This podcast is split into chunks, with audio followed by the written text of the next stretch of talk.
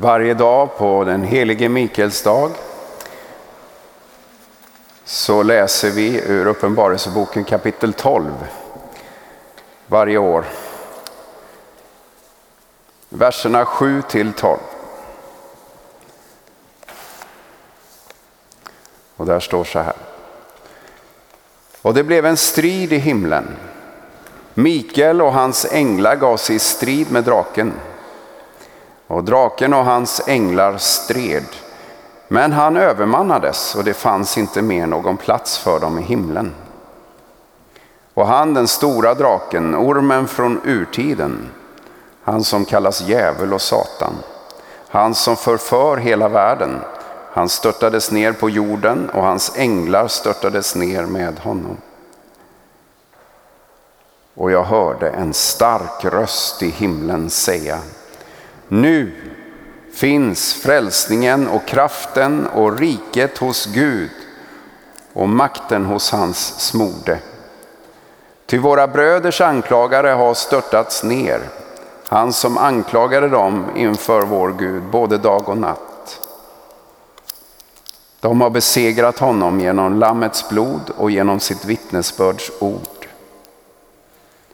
De älskade inte sitt liv mer än att de kunde gå i döden. Jubla därför ni himlar och ni som bor i dem. Men ve över jorden och havet. Djävulen har stigit ner till er och hans raseri är stort. Ty han vet att hans tid är kort. Så lyder Herrens ord. Gud, vi tackar dig.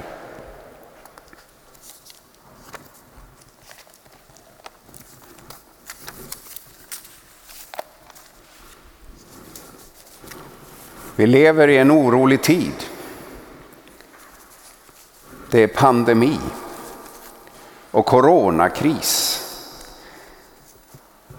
Och vi känner oro för ekonomi och världsekonomi och vår ekonomi här i Sverige och vår egen ekonomi. Många förlorar jobb. Vi känner oro över hälsan, oro att få bli sjuk. Och numera vet vi inte ens hur vi ska hälsa när vi träffas. Hur ska vi göra? Det är väldigt förvirrat. Och det är ju nu då. Samtidigt så har det ju pågått miljöförstöring i många, många år. Vi får alla alarmerande rapporter om att det ser illa ut liksom för våran värld.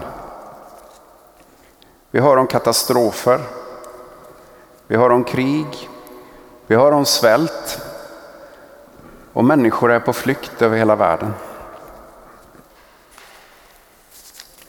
Jag arbetar med bland ungdomar i kyrkan uppe i, Roslagen. Och många gånger har ungdomar svårt att känna hopp. Att uttrycka att de tror att det kommer gå bra i framtiden. Att våga ha framtidstro, det är inte självklart längre.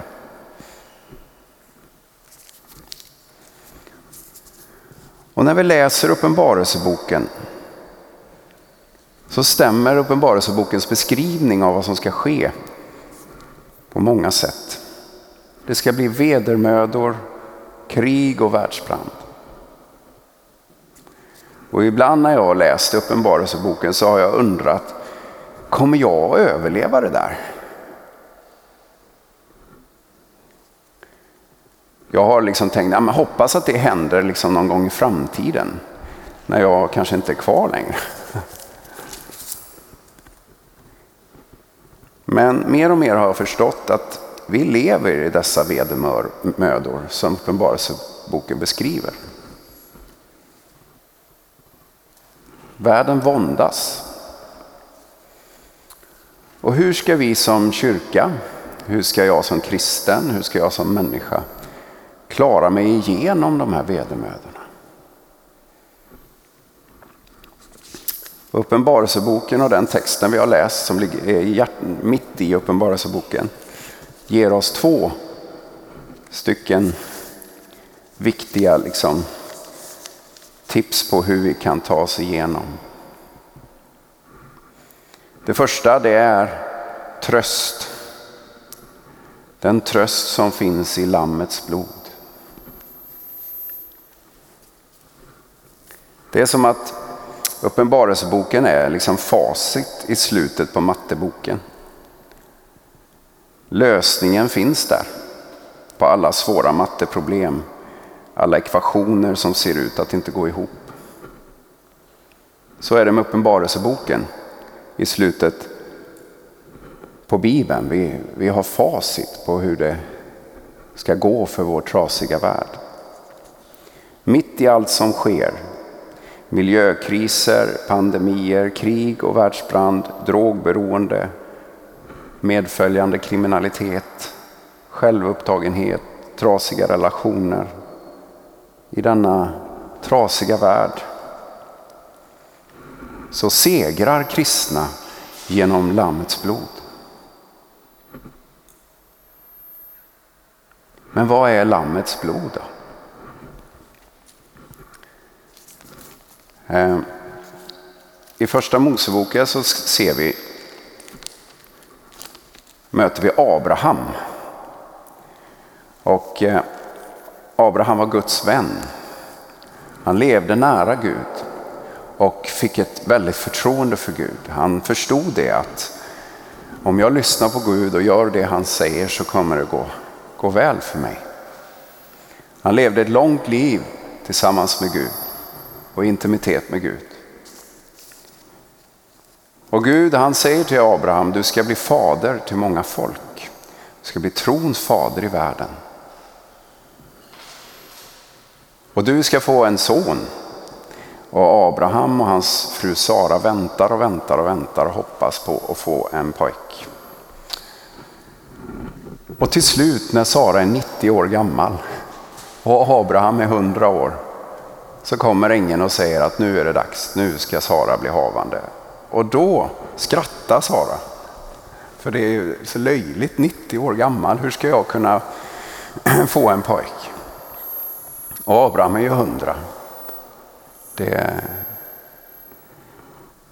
Eh, men undret sker. De får ett mirakelbarn, Isak. Och Isak betyder skratt. För de var lyckliga men Sara hade också skrattat. Gud gjorde ett under och de fick det här barnet. Och knutet till det här barnet var alla Guds löften. Det var genom Isak som, som de här många folken skulle komma. Och så en dag när Isak har blivit 12 år ungefär så säger Gud till, till Abraham. Abraham, jag vill att du går till Moria berg och tar med dig Isak och du ska offra honom där. Abraham bara, va? Och det här är väldigt märkligt, men Abraham han har ett sånt förtroende för Gud så han, han ger sig iväg. Han tar med sig Isak till Moriaberg. Och på vägen upp till Moriaberg så säger Isak till Abraham, Far! Ja, min son. Abraham var nog mycket bekymrad i det här läget. Ja, men här är eld och ved, men var är fåret som ska offras? Och Abraham säger, min son, Gud utser åt sig det får som ska offras. Och så gick de vidare tillsammans. Och den här frågan ekar genom världshistorien. Var finns fåret som ska offras? Var finns offret? Abraham, Gud hejdar Abraham precis innan han ska offra sin son Isak. Och så säger han, nu vet jag att du, du gör allt. Du är beredd att ge upp till och med din enda son för mig. Och Det är som att det pekar framåt mot vad Gud var beredd att göra. Att ge upp sin enda son. Ge upp allt, ge upp sig själv. Och så finns där ett, ett får som har trasslat in sig i en buske som de kan ta och offra istället för Isak.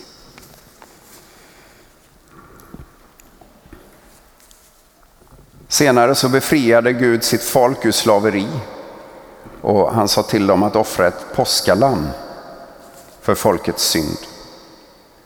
Och de får stryka lammets blod på dörrposterna till dörren. Och då blir det så att döden passerar över.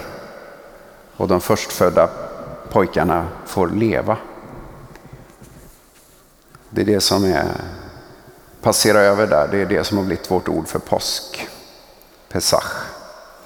I Jesaja 53 så står det om ett löfte om att det ska komma en lidande tjänare som offrar sig. Herrens smorde Messias som ska rädda världen. Han blev eh, offrad för våra överträdelser, står det. Och så kommer Johannes döparen. Och när han ser Jesus komma säger han till sina lärjungar. Se, där är Guds lam som tar bort världens synd. Och lärjungarna de bara, ah, häftigt, honom måste vi undersöka. Och de börjar följa efter och ta reda på mer om Jesus.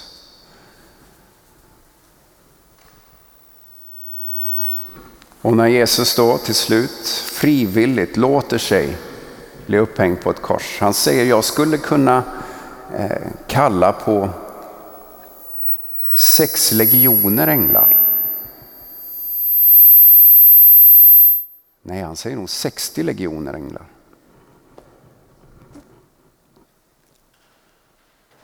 Men då skulle ju inte Guds vilja ske. Så han frivilligt låter sig offras på korset. Och där, bland det sista han säger, så säger han Det är fullbordat. Det är fullbordat. Så hela hans verk, allt det Gud från, från eh, evighet har planerat, det sker. Och det är då Mikael och hans änglar kan driva ut djävulen ur himlen. För då har inte djävulen längre plats att anklaga. Därför att det har, har ett offer. Har en, världen har blivit försonad genom Jesu död. Och då står det i texten vi läste, ett härligt nu. Nu finns, säger en stark röst, nu finns frälsningen och kraften och riket hos vår Gud och makten hos hans smorde, ty våra bröders anklagare har störtats ner. Från och med den stunden, där är vändpunkten för världshistorien. Och när jag och när vi som kyrka har fått ta emot förlåtelsen så byter jag liksom bort min synd som Jesus tar med sig upp på korset och den får dö där med honom. Och så får jag byta, göra ett saligt byte och ta emot rättfärdigheten från Jesus. Jag är, det är som att jag byter bort mig själv. Jag är inte längre min egen, jag tillhör Jesus. Och om då djävulen kommer för att anklaga mig så får jag ju säga, nej men jag är inte min egen, du får tala med Jesus. Jag tillhör honom. Och där, har Jesus, där kommer inte djävulen någon vart. Så det första är att vi ta, kan ta oss igenom vedermödorna med den tröst som finns i Lammets blod. Det andra är eh, att vi kan ta oss igenom vedermödorna med trots. Trotsigt får vi vittna om Lammets blod. Vittnesbördet om Lammets blod. Uppenbarelseboken ger oss inga löften om att det ska gå lätt när vi har blivit kristna. Eller att kyrkan ska ha en, en räkmacka eller att det ska gå lätt för kyrkan. Utan uppenbarelseboken ger oss rätt förväntningar. Det kommer att vara motstånd. Djävulen, det grekiska för samma som Satan på hebreiska, mobiliserar sina, sina sista reserver i desperat försök att, att göra motstånd. Och han vet att hans tid är kort. Han vill influera, han vill distrahera, han vill lura. Han lägger ut en dimridå av lögner, ett mediabrus som lockar bort från Gud. Och han har bundsförvanter i mitt kött, min fallna gamla människa på individnivå, min bortvändhet från Gud. Den där självhävdelsen och självupptagenheten som, som gör att jag vill gå min egen väg. Som säger att jag inte behöver Gud. Eh, så där, där har liksom djävulen någonting att dra i. Och världen, det fallna kollektivet, grupptrycket där vi tillsammans går bort från Gud. Och världens undervisning på olika sätt. Jesus han talar om detta i Matteus kapitel 6 i bergspredikan. Gå in genom den trånga porten. Ty den port är vid och den väg är bred som leder till fördärvet. Och det är många som går in genom den. Men den port är trång och den väg är smal som leder till livet. Och det är få som finner den. Det är lätt, det är bekvämare att bara följa med strömmen. Men för kyrkan så är det kamp. Det är ett kors som kyrkan måste bära och vi som kristna måste bära det där korset. Det är motstånd och det är anfäktelse. Och här segrar församlingen och kyrkan genom Lammets blod och genom sitt vittnesbörds ord. Envist så går kyrkan framåt på två ben. Man har sagt ora et labora, bön och arbete. Bön och arbete. Bön och arbete. Inte bara arbete, för det blir ganska tomt och kraftlöst. Inte bara bön, för då blir vi bara kvar i kyrkan. Utan båda. Bön och vittnesbörd. Bön och vittnesbörd. Bön och arbete. Bön och arbete. Och när vi kommer in i den lunken, då är kyrkan oslagbar. Då finns det ingen som kan hejda. Och gång på gång så bryter väckelsen fram och det blir en himmelsk tryckvåg. Så för en kristen och för kyrkan så är det först korset, sedan får man kronan. Det är ju samma när du pluggar eller studerar. Först studierna, sedan examen. Vi behöver ha rätt förväntningar. För kyrkan går genom lidande till seger. Och det här, det är det andra vi kan trotsigt vittna om Lammets blod. Så tröst genom Lammets blod och trots allt så vittnar vi om Lammets blod. Och mitt i allt, mitt i all oro, i all strid, mitt i uppenbarelseboken så finns Jesus Guds offerlamm. Och församlingen samlas runt lammet som offrats. Som har gett försoning, som har vunnit frid med Gud. Och lovsjunger och hänförs och jublar. Det kan vi också läsa i Uppenbarelseboken. Djävulen han ställer upp det ena odjuret efter det andra som är hemskare än det andra. Men när vi får syn på Guds lamm, då blir det tyst i himlen. Då kommer tryckvågen. Och då måste alla de här odjuren och allt bara vika.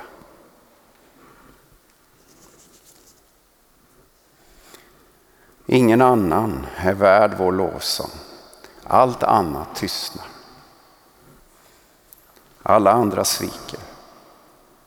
Alla andra vissnar och dör. Bara Guds lamm.